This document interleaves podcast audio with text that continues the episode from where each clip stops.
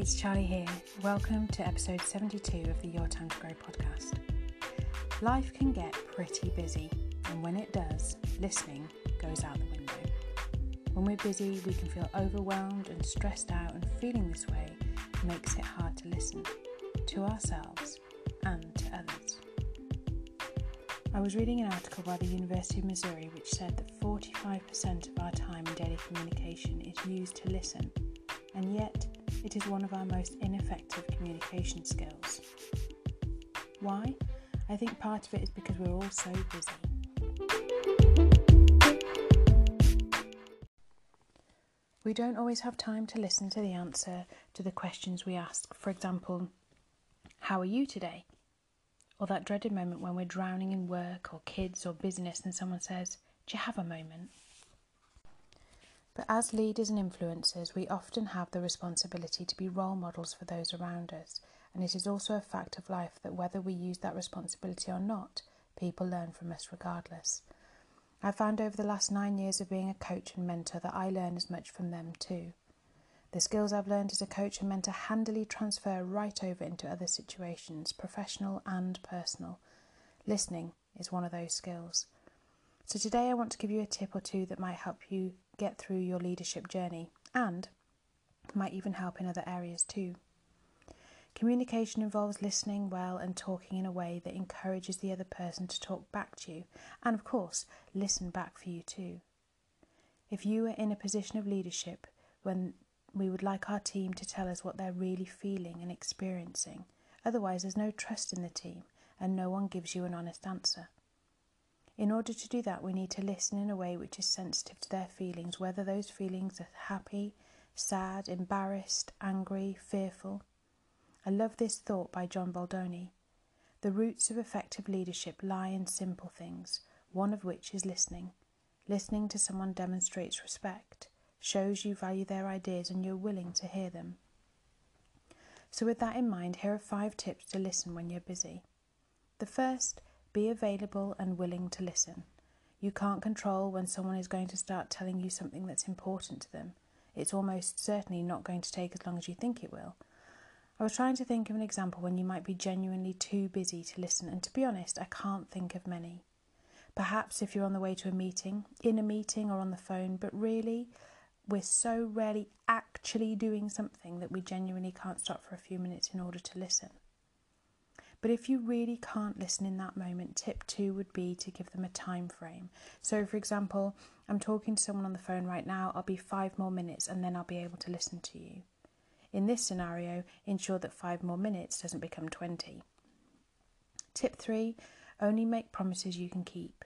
If you're having a really busy week, working on a project deadline or perhaps some, you know, you're moving home, then schedule some time in the future when you'll be able to definitely catch up.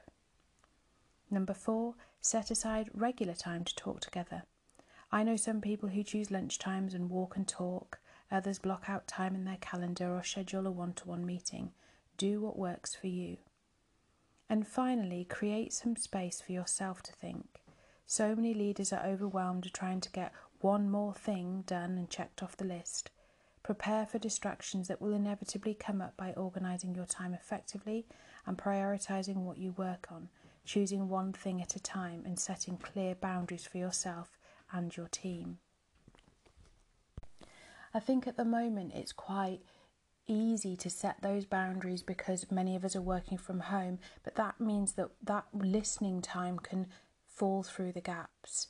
So if you are somebody who works from home a lot, or your team work from home a lot and, it, and you know it's very flexible and fluid, then I would encourage you to, to follow that tip for specifically and set regular time to talk together. So it may well be that if you've never listened to your team, it's you're going to need to take a longer time period. So, you know, you might want to book in an hour. You'd be surprised at how effective listening can be in short bursts of time, I would say. Um, sometimes people, you know, really only need ten minutes, but if you book in a, a longer time slot, then you don't have to use it. Uh, but as you, you put that regular time in more regularly, then you may find that actually it needs less time. So it, it might just be, you know, ten minutes once a week, um, unless somebody has something specific and long that they need to say, in which case, uh, you know, you might put, you might get them to schedule in something um, into your calendar that, that is for specifically to listen to that, that time. And I want to just end on the thought that listening is enough.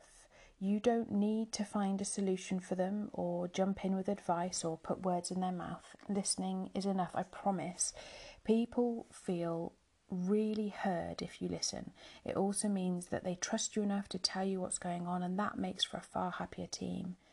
Being a leader who listens doesn't mean you have to drop everything, but if you care about it enough, then it can be worth showing your colleagues or your team that your working relationship hasn't got lost in the pile of to-dos. So maybe over the next week, try being available to listen and see if it changes anything for you uh, and your relationship with your colleagues. And you might even try it out in other areas of your life. Let me know how you get on. Thank you so much for listening today. Remember to leave any comments or questions and I will pop back and answer them. You can join my LinkedIn group for live videos, webinars and wisdom from the rest of the tribe.